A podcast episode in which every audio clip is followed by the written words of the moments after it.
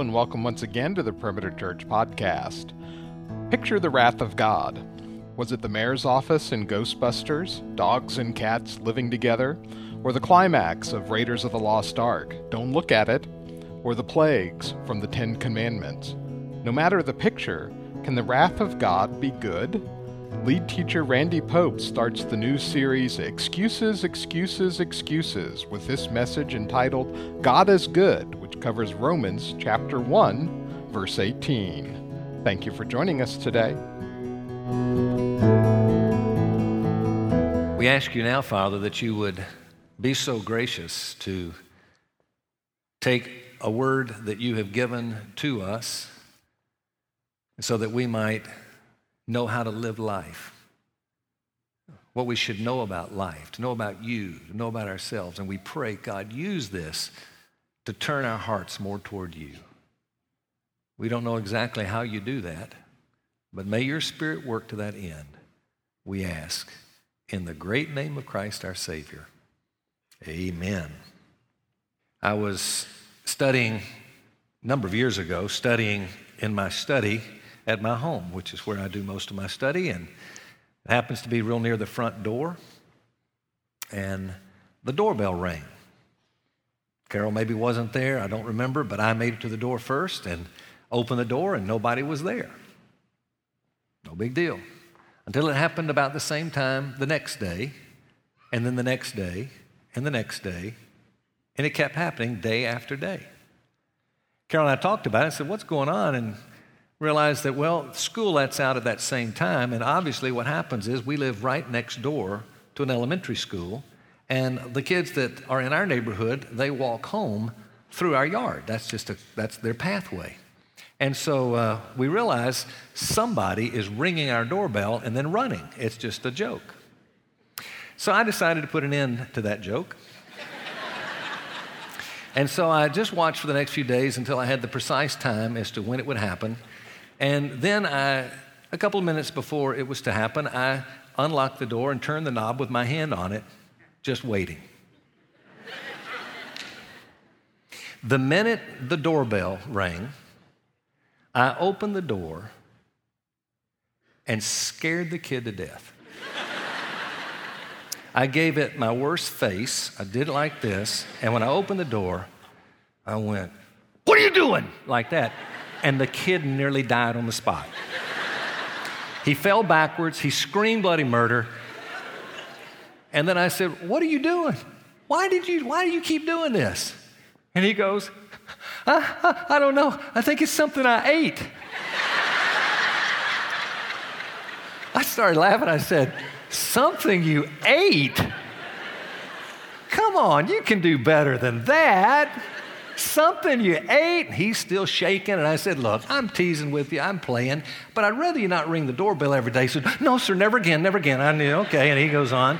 And that was it. Well, here's the point I think a lot of us are a lot like him, particularly when it comes to the things of God, particularly when it comes to the wrath of God. Mm, the wrath of God. That's what we're going to be talking about today. That is, we come up with excuses. And some of our excuses are not very good excuses. The excuses, either that some of us may use or certainly we make for other people as to why God should accept us in eternity and not allow his wrath to come upon us as the scripture teaches. we got all kind of reasons. Well, you know, God, I, I, mean, you're, you're too good to do that. I mean, I know that you wouldn't do that. Or maybe it's, I'm excused because let me tell you, I, I really didn't understand. And maybe I'm not excusing me, but at least excusing others in the fact that they don't get to hear like I get to hear. They don't know what I know about the gospel. Surely, God is not going to allow someone to be punished who really couldn't help the way they were. After all, Aren't we born the way we're born? Aren't we born sinners? How could God ever do that? Particularly to someone who's never heard the gospel. The title of the series is going to be Excuses, Excuses, Excuses. And we do have our excuses. Some that are very common. The Apostle Paul, writing under inspiration of God, in the book of Romans, in chapters 1 through 3, is going to address four common excuses. The most common. You're hearing them all the time. We're thinking them a lot. And we're hearing them from other people. And often we're saying, Well, I think you got a good point. It is a pretty good excuse. I don't know how to respond to such an excuse. I think this is a vitally important series. Went on the website yesterday of a noted church pastor is a dear friend of mine. I thought I'm just going to check out and see what I see on the website.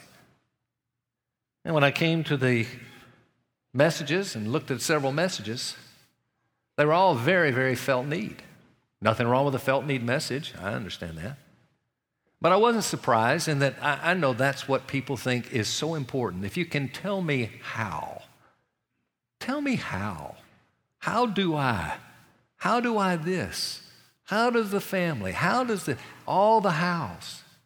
And so we love to hear about our behavior. Tell us about our behavior. How do we do better? Do you know, I'm convinced that the most important teaching that I can give to you, not exclusively, certainly, but the most important teaching of all is not the how, it's the what. Do you know, the reality is, the Bible teaches as a person thinks in their heart or mind, so are they. We live the way we think. And so we're saying, no, tell us how to live. Well, no, no, no, that really doesn't do much. You get inspired, you get encouraged, you say, ah, Good, I want to live that way. But a week later, it's like a New Year's resolution. It's gone, it doesn't change us. But I'll tell you this you get into the mind of a person and let them embrace the truth of what God has to say, particularly about Him, Himself, us, and the world in which we live. That creates a worldview. You let a person's worldview be shaped by God's word, and you don't have to talk about, think about, wonder about, be concerned about living. Let me tell you, it will happen. I could listen to any that would say, Here is my deepest moral struggle. And it wouldn't take me long to trace it right back to how a person thinks. And that thinking is going to have to do with what you believe. And what you believe is what's dictating the way you live. As a person thinks in their heart, so are they. And when we're saying, well, let's change the way we behave, you can't do that. You change the way you think.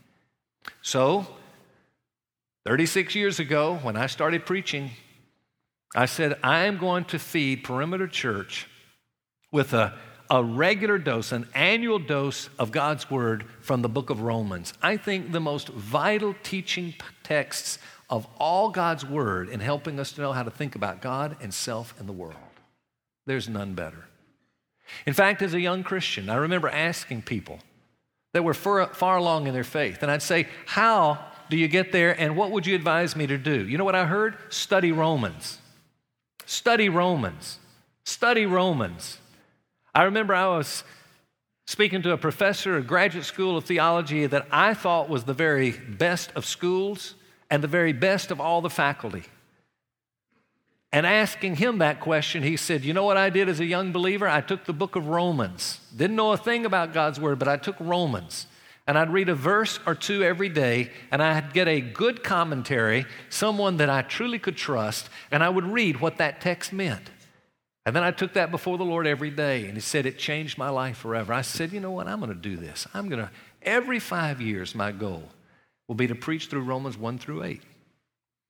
I happened to check and realize this week as I was preparing that I have not kept up the once in every five years because we're back to Romans 1, and it's been 10 years ago next week that I began this series. So uh, it took me twice as long as I thought. I keep kind of expanding as we go. But I'm not going to stop realizing at a 10 year clip, this may be my last time to be able to get through this. Who knows? But I'll tell you this I'm excited about it because I know what this can do for you and I know what it can do for me. So I'm going to challenge you. Make this series one you take in the whole. Don't piecemeal it. If you have to be gone, you have to be gone.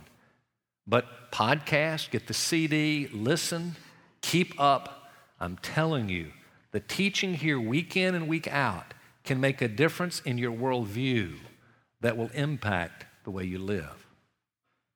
Now, with that, I'm going to invite you, if you will, to open up your Bibles to Romans chapter 1. Romans chapter 1.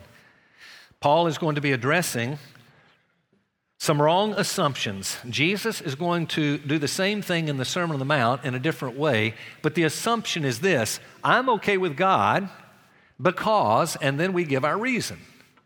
And the reason has to do so often with the way we think of God, because God is certainly like this, isn't He? Isn't God so good? That's what we talk about today. Well, God is good. God's not going to do something like that to let us perish forever. And how about people who never hear the gospel? Come on, surely. Do you know if we fall prey to the belief that so much of the world and even the church today holds that you know it's not really fair or right or so forth?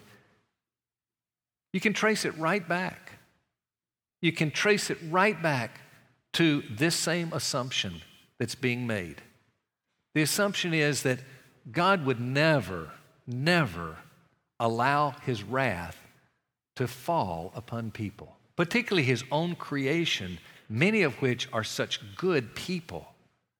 He would never, never allow it.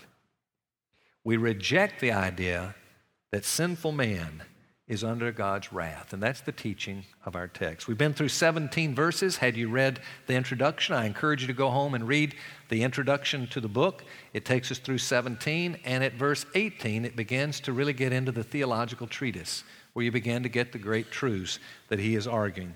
We're going to begin with Romans 1, verse 18. It's the only verse we'll look at today, but it is an important one.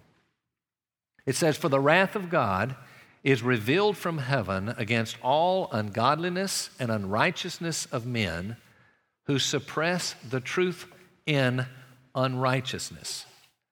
Now, as we look at that, there are two words that we are going to focus on.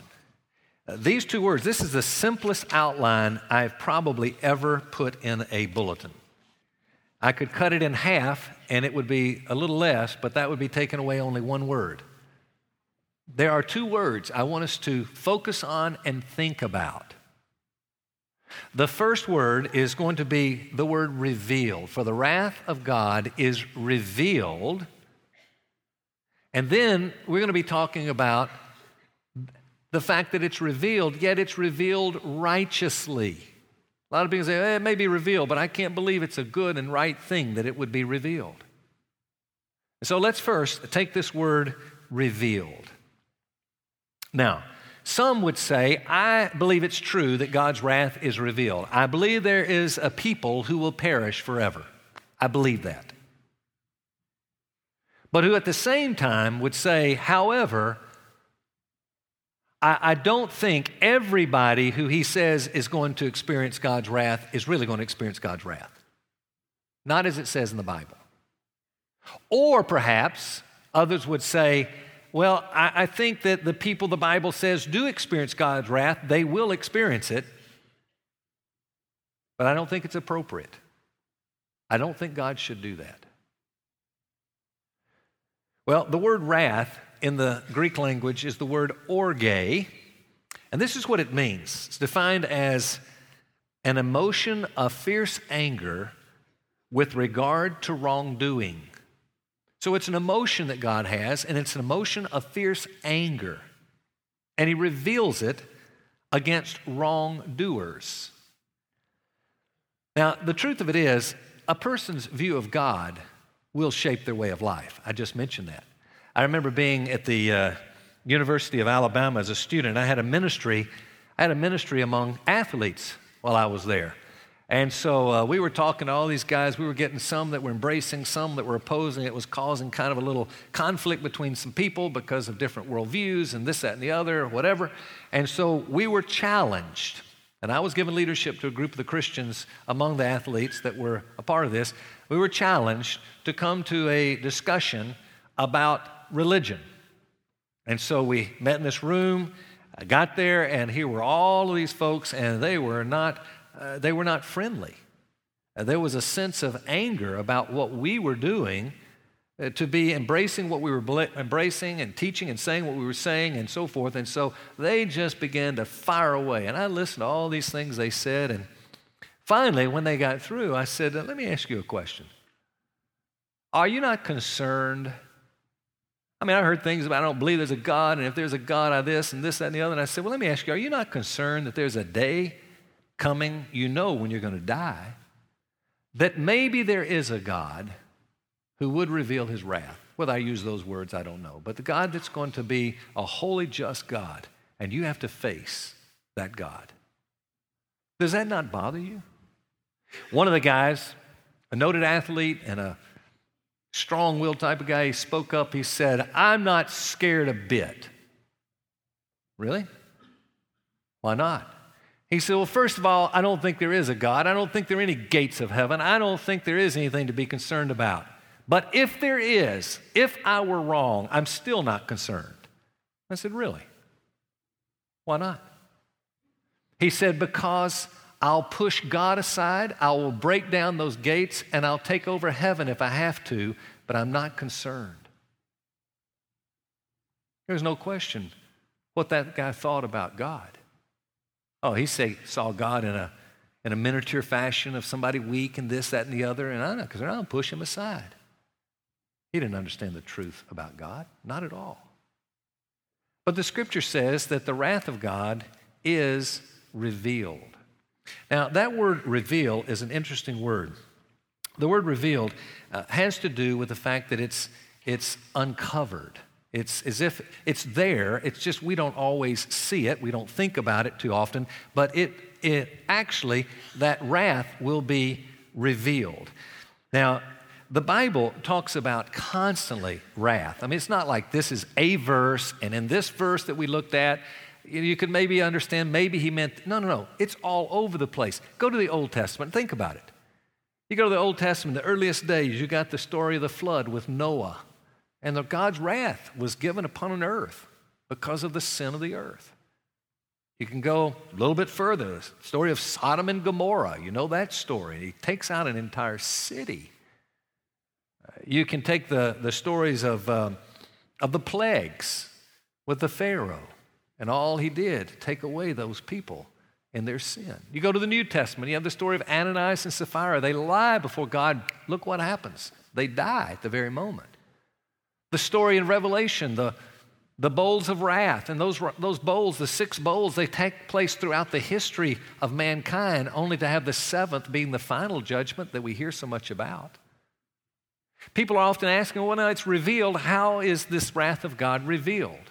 Well, those are illustrations, but I think you could put them maybe in some categories. You say, well, it can be revealed in one sense through providence.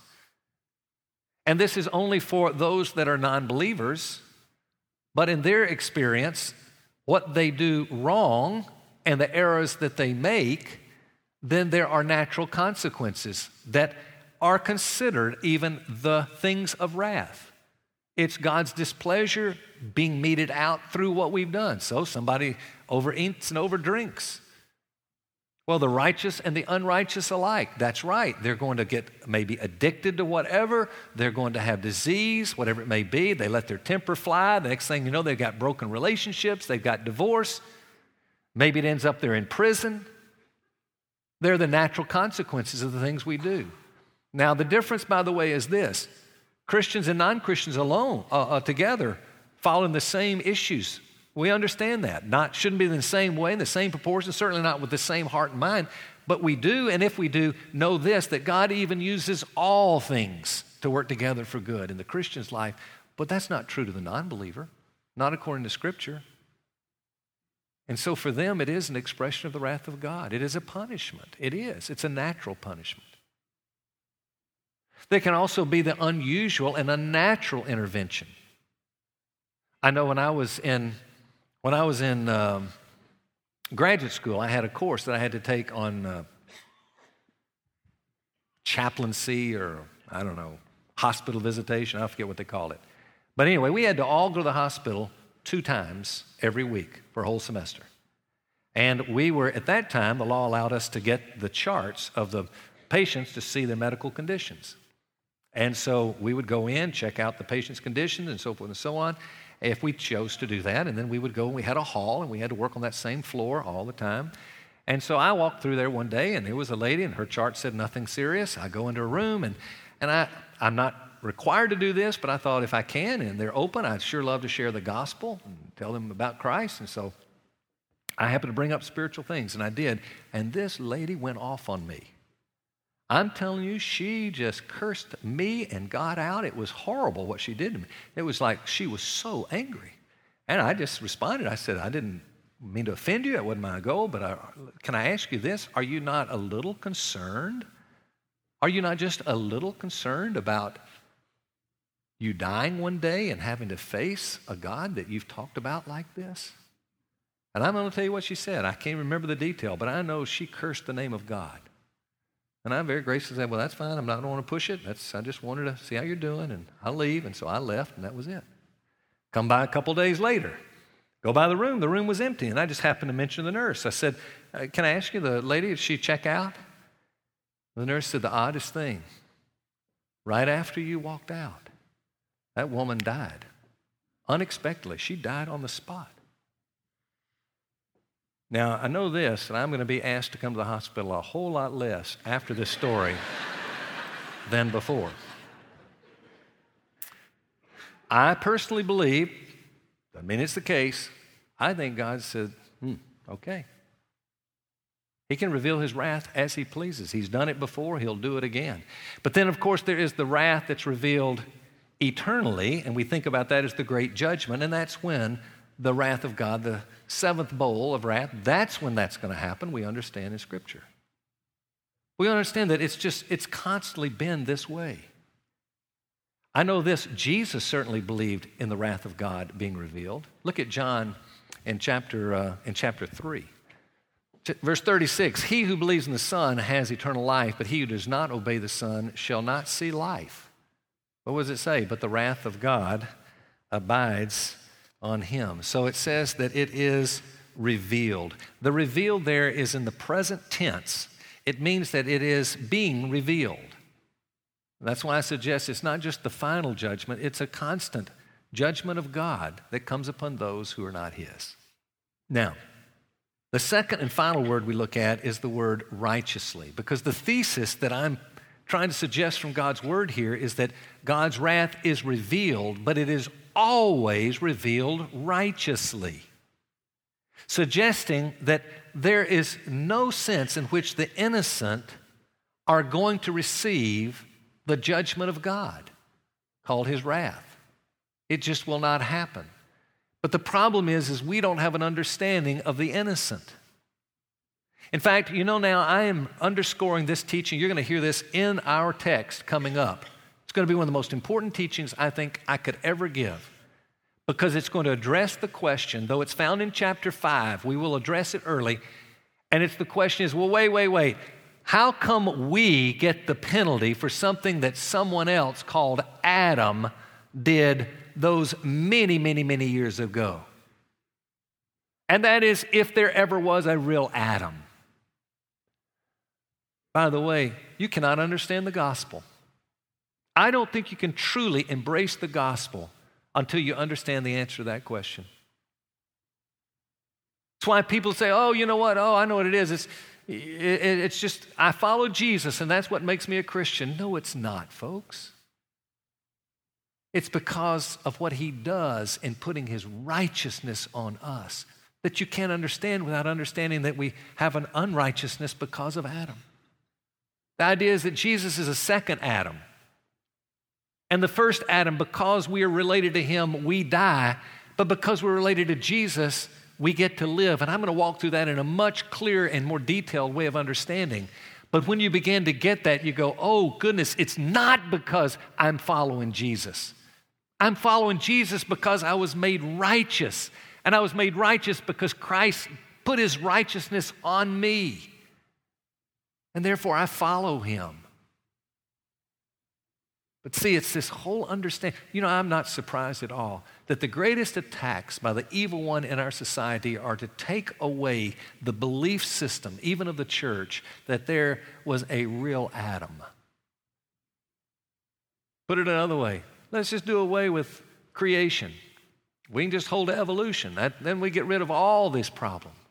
And you can't understand the gospel. There are Christians who say, Oh, I love the Lord and I want to follow him but they don't understand the truth about Adam and what happened in their life as a result. And therefore, they can't understand the righteousness of Christ because it just doesn't, it doesn't fit. It's a system, it goes together. Vitally important. But this righteousness of God revealed, Art, what does it mean? The righteousness of God is revealed against those who suppress the truth of God in unrighteousness. Well, first of all, the word suppress. It means to hold down as a counter force against the power that's being brought to us. For instance, a giant spring. Think of a spring waist high here, big, thick spring, and I'm going to twist it and push it down with all I've got. And I push and I push and I get it down to a certain level. I can't push any further. And the resistance, it wants to fly right back in my face. And this is what God is saying is happening. We, mankind, are suppressing the truth of God. We're not suppressing the gospel, the news of Jesus. There are people throughout the world that never even hear of Jesus. That's another problem. But I'm talking about the problem of suppressing the truth of God in unrighteousness. What's he saying there? He's saying, here's the deal. You mankind, this is what's happened to you. You're saying, I do not want to bow my knee to someone greater than me that deserves worship and obedience. I want to live the way I want to live. I want to do what I want to do. And when the two happen to come together and I see what God says and what I want, I'm going to do what I want to do. That's the nature of man. It's only because God's righteousness comes upon us that we have the ability or power to say, I don't want to do the things I want to do. What? I don't want to do the things I want to do. And I will not do the things I want to do because I don't have to. I have His righteousness. That's the difference in the two peoples, those without and those with Christ. It's not just, I'm going to live a better life, I'm following the rules now. No, it's a whole new life of God's righteousness. He says, we suppress the truth of God in unrighteousness. Now, goes on, make sure we understand this. We suppress the truth, that is not the gospel. The truth is God's being the, God being the only one who deserves our worship and obedience. So the question is, well, who does this? And the answer is you, me, all of us. They're none righteous. They're none. We all suppress the truth of God. The word ungodly, lack of reverence for God, the word unrighteous, a little different, lack of reverence for God's law. So, what are we all doing? God? No, I want to be my own master. God's law? No, I want to do what I want to do, and it doesn't agree with what God says I should do. Our hearts are bent here. We suppress that truth in unrighteousness. The reality is, we deserve the wrath of God. Do you believe that? We deserve the wrath of God. It's a game changer when you begin to believe that. One commentator, and I've lost who it is, I had this in my notes and I couldn't find who, who said this, but great statement. It says, Due to the holiness of God, a creation of His who suppresses and resists the truth that He alone is worthy of worship and obedience has committed divine treason and thus worthy of execution. It's a man that I have used in study for many years, uh, Richard Trench. He's a great uh, Bible scholar, was. He talks about how good it is that the wrath of God is revealed against unrighteousness, though we hear it as a negative message. He says, We've got to understand how good this is. Here's how he put it this is the wrath of a God who would not love good would not love good unless he hated evil. The two being inseparable, that he must do both or neither. You see, Christian, we should be saying, Thank you, God, that you hate evil the way you hate it, that you deal with it the way you deal with it. That's what makes you a gracious, wonderful, righteous God, is that you're willing to do that. And Trench goes on to say, and you know what? You and I, we better have the same mind and heart. We should do the same thing. Here's what he says as it relates to us. He says, There can be no surer and sadder token of an utterly prostrate moral condition than the not being able to be angry with sin and sinners. Can you imagine someone who would stand as an adult and watch a little child be molested right in your presence? and stand there and do nothing and say, ah, their business, so big, no. Let me tell you, we would take after that guy. And we'd say, how could you stand there and let that happen? Well, I could get hurt. And, no, I don't care what happens. You should have gone in and protected that child. Everything in us would rise up and say, no, defend that child. And that's a good thing. And if we didn't, we would be the wicked of all people. If God says, yeah, you're, right, you're unrighteousness, that's okay. Yeah, there it goes. I see what you're doing. Treason, yeah, no big deal. That wouldn't be the God we want to serve. Not at all. Let me bring this to conclusion. There's good news. There's the best news of all news. And that is, we do not have to experience the wrath of God. Can there be a better news? I know this I've sat here hundreds of times taking communion. And it is most always that when I start listing what are the benefits of this great table, the first thing that comes to my thinking is I will never experience the wrath of God. Never. I get to experience the presence of God, but I don't have to experience his wrath. Life can be no better if that be true. Here's what it says in the scriptures 1 Thessalonians 1:10, referring to his son from heaven, whom he raised from the dead, that is Jesus, who delivers us from the wrath to come. It is Christ alone who delivers us. How about 2 Corinthians 5:21? He made him who knew no sin to be sin on our behalf that we might become the righteousness of God in him. And 1 Peter 2:24, and he himself bore our sins in his body on the cross, that we might die to sin and live to righteousness, for by his wounds you were healed. Let me ask you, seeker, Do you want this? You want to know that the wrath of God gone forever? God will never punish you on this earth or later? And what you do go through is consequences of even your own sin, that He'll wrap it for good. He'll turn it and make it work out together for good in your life. Do you want that? Jesus, we just read it. He's the answer. He's the only one that delivers us from His wrath. How? By taking the wrath of God on Himself on the cross. That's how. He takes that wrath so that we don't have to take it. Somebody had to take it. He took it for us. Christian, what does it do for you when you hear this message? Better question is, what does it do to you when you think about your own sin? Do you, on the one hand, say, "Oh, I tell you what it does. I, I, uh, I see my sin and I realize I shouldn't do it, and I, I hate the fact that I do." But come on, let's be real. Everybody does it. Are you involved in fornication as a single right now? What singles aren't? Does the Bible, t- I know what the Bible teaches, but that's not, you know, everybody does it. Well, I know it's not good, but it's, it's not a big deal. Let me tell you, that's the person who does not understand the text that we've just studied. They don't understand the nature of God. They don't understand the nature of themselves. And therefore, that's the way they think.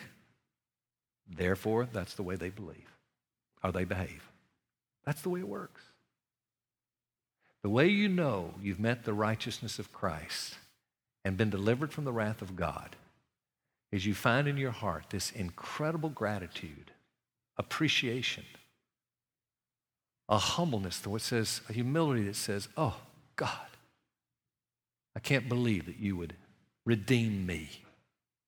You see yourself in your sin, but in the righteousness that covers it. There's something about you that says, I've got to help those people who don't know what I know about righteousness. That's the story of the gospel. When you meet it, when you know Christ, you got to give it to other people.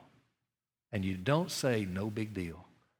You say, I'm struggling, I'm losing the struggle, but I'll fight. I'll get help. I'll do whatever it takes because my Redeemer lives and I want to follow him. That is the story of Christendom. I'm going to have us close by standing and reading together from Ephesians chapter 2, the first 10 verses. This is the story of grace. It puts it all into perspective as we read this as we close. Let's read together. Together. And you were dead in your trespasses and sins, in which you formerly walked according to the course of this world, according to the prince of the power of the air of the Spirit that is now working in the sons of disobedience.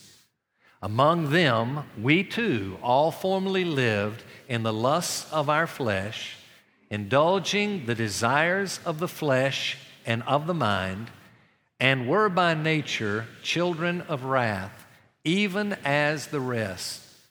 But God, being rich in mercy, because of his great love with which he loved us, even when we were dead in our transgressions, made us alive together with Christ.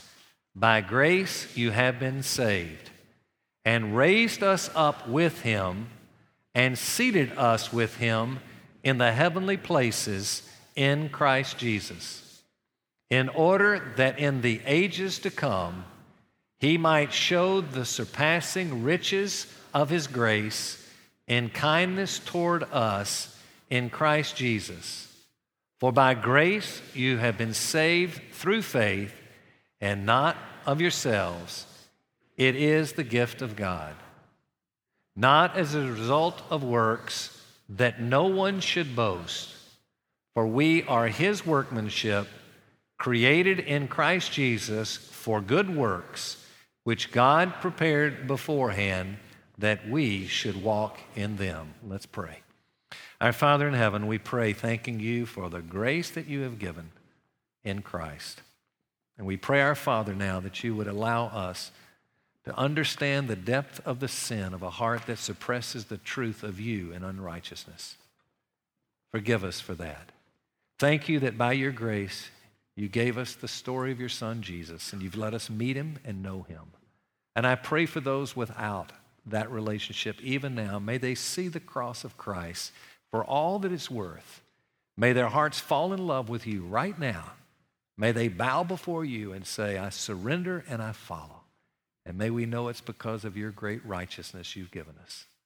So thank you for your love. Cause us as your children to leave this place ready to serve others. We pray, our Father, grant it for your honor, and we ask it in the name of Christ, our Savior.